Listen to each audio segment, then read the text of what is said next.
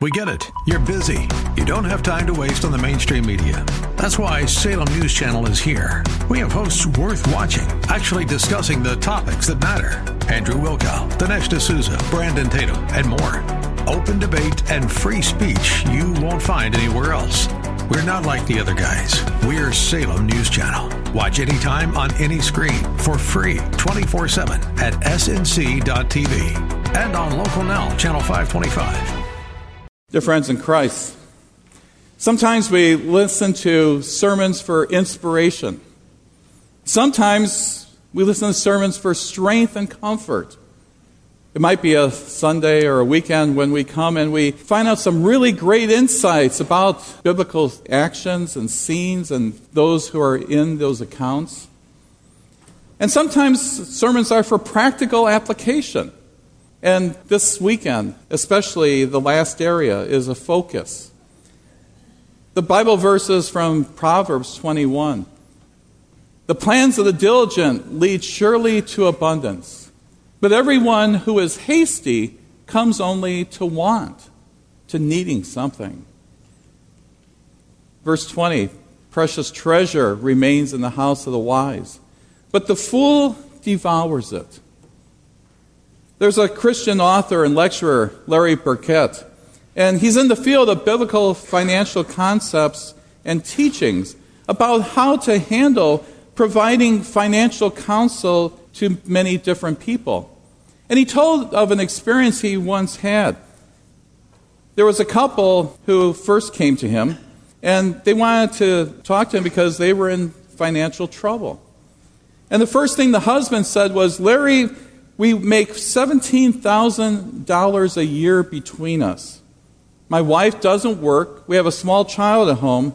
Larry, you cannot live in Atlanta on $17,000 a year.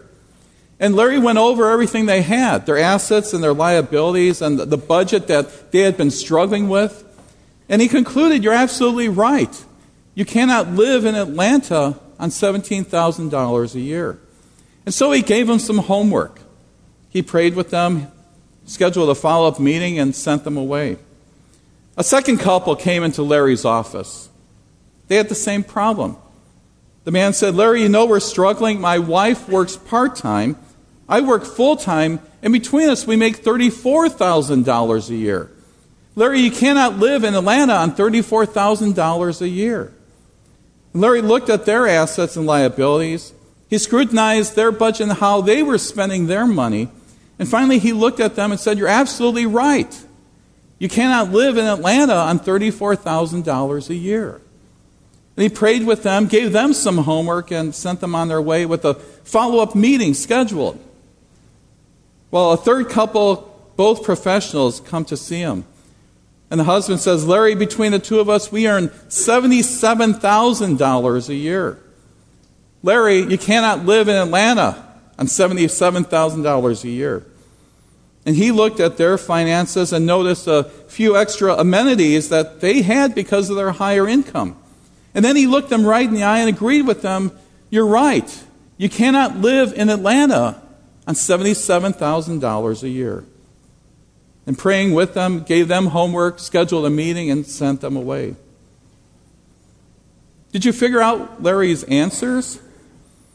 I left out a particular emphasis in each of those responses, and that was the word you. To each of them, he said, You cannot live in Atlanta on whatever salary that was. You see that controlling your finances may be more difficult than you might tend to think, even about ourselves. When Larry told that story at a conference, he was asked, Larry, what would have happened if you took that $77,000 from one couple and gave it to the one who had 17,000? And without hesitation, he looked at that person and answered for the whole auditorium to hear, if you gave that couple the 77,000, they would feel like they were millionaires for 2 years. Why? Because we just continue to rise up to and beyond the levels of income we have. And that's what causes problems. That's what breaks up marriages. You know that there's enough stress in marriages that we don't have to even add on financial problems. But whether you're married or you're not, whatever your financial situation is, I hope that today's message is an encouragement of hope and gives direction to what you can do about finances. Did you know that God puts a lot of stuff in the Bible about our own finances? There's over 2,000 Bible verses that talk about money and possessions.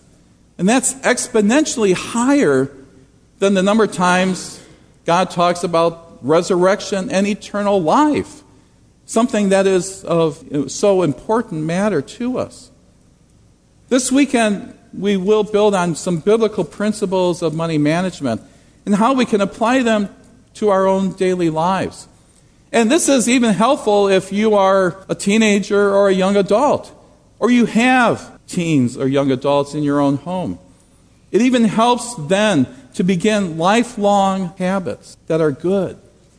And in personal finance, by practicing these biblical principles, you know, all of us can find greater simplicity, contentment, generosity, and joy in our lives.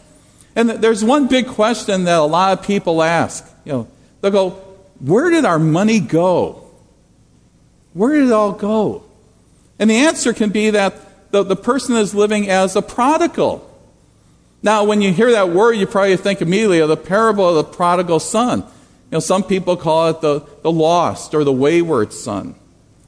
Well, the word prodigal does not mean someone who is wandering away or who is lost. Prodigal merely means one who wastes money recklessly, extravagantly. You know, the prodigal son, he was one who had the habits of squandering and, and also of spending money. Many of us struggle with that own habit as well. We're not worried about tomorrow, we want it today. The problem with that kind of thinking is that for most of us, there's a time when the famine comes. We know that it comes when we've spent everything we have. And even perhaps a little bit already of this year's income that we weren't expecting. And so we use the credit card and we charge it. And we go a little further too. You know, finally we come to a place when we find ourselves. We find we have nothing left not even credit. And we can't even figure out how we're going to make it. And it seems that the more financially secure we become, the less we worry about spending money here or there. You know, we waste dollars on this or that as if it just flows through our fingers. We forget where or when at times. We're not as careful with our money as we should be. You know, there are many ways that we waste money. But there's two primary money wasters that many of us struggle with. It's not necessary to eliminate these things, first of all, but to think more carefully about how we spend that. And the first is impulse buying. I've got some tips for you on how to avoid that. Never go grocery shopping when you're hungry. Okay? Shop for the things only that you need. I've got a phone on my app that is a list of things. And I try to make sure that when I'm going to that store, that's all I'm going to buy and keep my eyes off of those aisles and those end caps as I'm getting to the register, especially. Another thing, when you're making an important purchase, when you decide you want to do that, wait 24 hours before purchasing that impulse thing. Maybe it wasn't so important at that time. And the other thing is eating out. You know, on average, Americans, we eat out four times a week. By eating out less frequently, well, then that money that you've used on that could be used to perhaps save some money or spend it on something more important or perhaps to give it away for something special that's happening. You know, we don't exist simply to consume as much as we can get and to have just as much pleasure as we can get out of this earth. We have a higher purpose. And we need to love and to understand our purpose, to know what it is, our personal vision, our personal mission, our personal calling for Christ. And then when we spend our money, we know that it's inconsistent with this purpose or calling. You know, our society tells us that our life purpose is to consume as much money as possible, even as they say, try to make as much money as possible. The Bible tells us that we were created to care for God's creation, to love God and to love our neighbors as ourselves. We were created to care for our families, for those in need. We were created to glorify God, not ourselves, to seek justice, to love and mercy. Our money and our possessions, they should be devoted to help us fulfilling this calling. And we're to use our resources for our families and others. We do this through our church and school, through missions, through everyday opportunities. We have a life purpose that's greater than our own self interest. And how we spend our God given resources, it really reflects our own understanding and our commitment to this life purpose and mission. You should have a green insert that's in your bulletins. And if you can take that out at this moment, I want to share some important things about it that you can take with you. You know, being able to accomplish the greater purposes that God has for our lives, it really requires some measure of planning. And taking the time to set the goals that relate to our lives and our finances, that's really crucial. You know, questions like these will help us reflect on that. You know, each of us should think about our own life purpose and goals. Have you ever done that for yourself? You know, it might be good to, when you get home, just to do that. Speak to your spouse if you're married. What is it that you're here for? And then identify two short term and mid range financial goals and even some long term ones too. Uh, and if you're taking any notes right now, too, this is important to write down. At least have one goal in each category there that's related specifically to your faith and have nothing to do with finances. But especially, what about your own faith and life in Christ? And the way that you live your life is going to be related to that. And once we have those financial goals, we need to develop a plan to meet them. And a budget is a spending plan that enables us to accomplish our goals. Some people use what's called an envelope system. And that's putting money away for specific areas, even having an envelope for saving things. Some people find it helpful to have a financial advisor, seeking the advice of that person. And if you're in a financial crisis, you need a financial counselor who can help you in getting out of debt and to develop a workable plan. Whatever approach you choose, the important thing is simply to have a plan. I want you to listen for a moment to Leanne Carter. She's from a, a credit union down in Nashville, Tennessee. We found over the past few years that many people were living beyond their means and didn't really grasp what was happening. They're juggling payments, maybe paying bills with one credit card to save cash to pay down another card, maybe making only minimum payments on any of their credit cards. Their total personal debt was rising, compounded by some pretty significant interest rates. So, how do you get out of this? The first thing you have to do is track your spending. Where is the money going every week? Most of us don't know how much we're spending at the grocery store or even in a restaurant every month. Take a good look at this picture. Then you must set some financial goals.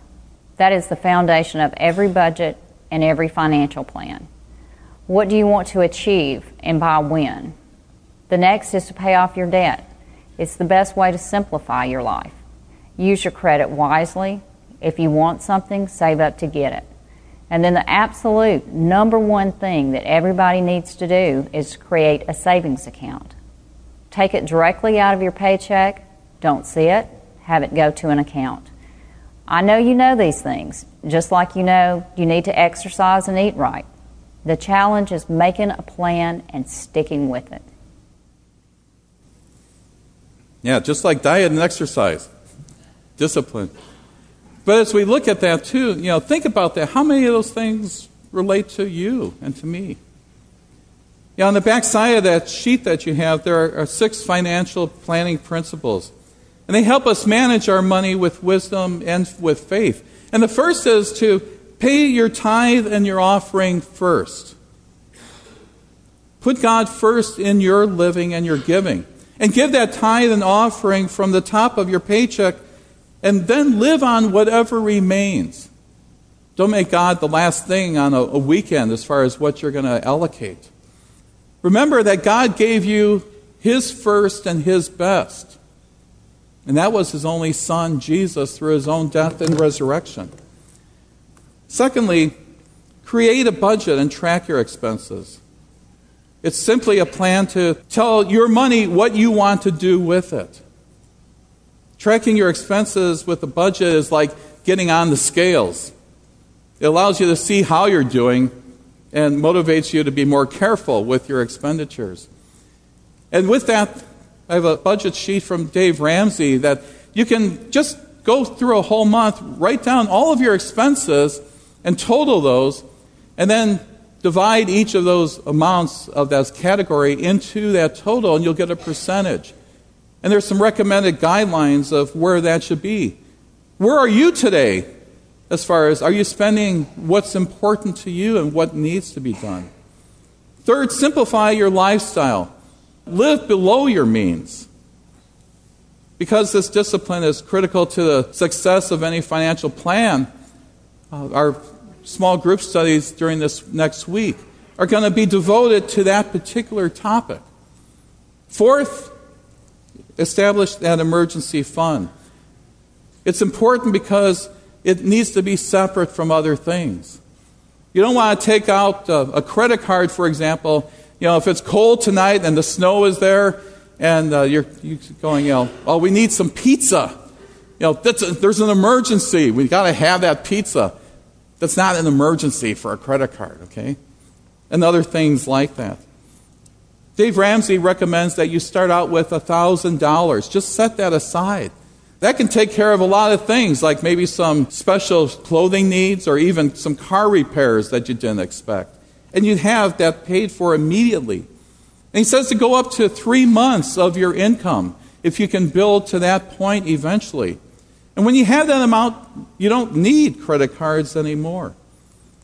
Pay off the credit cards too, and use debit or cash for purchases, and use your credit wisely. Yeah, as you are building your emergency fund, that's the next step to do. Some experts say, well, pay off your highest percentage credit cards.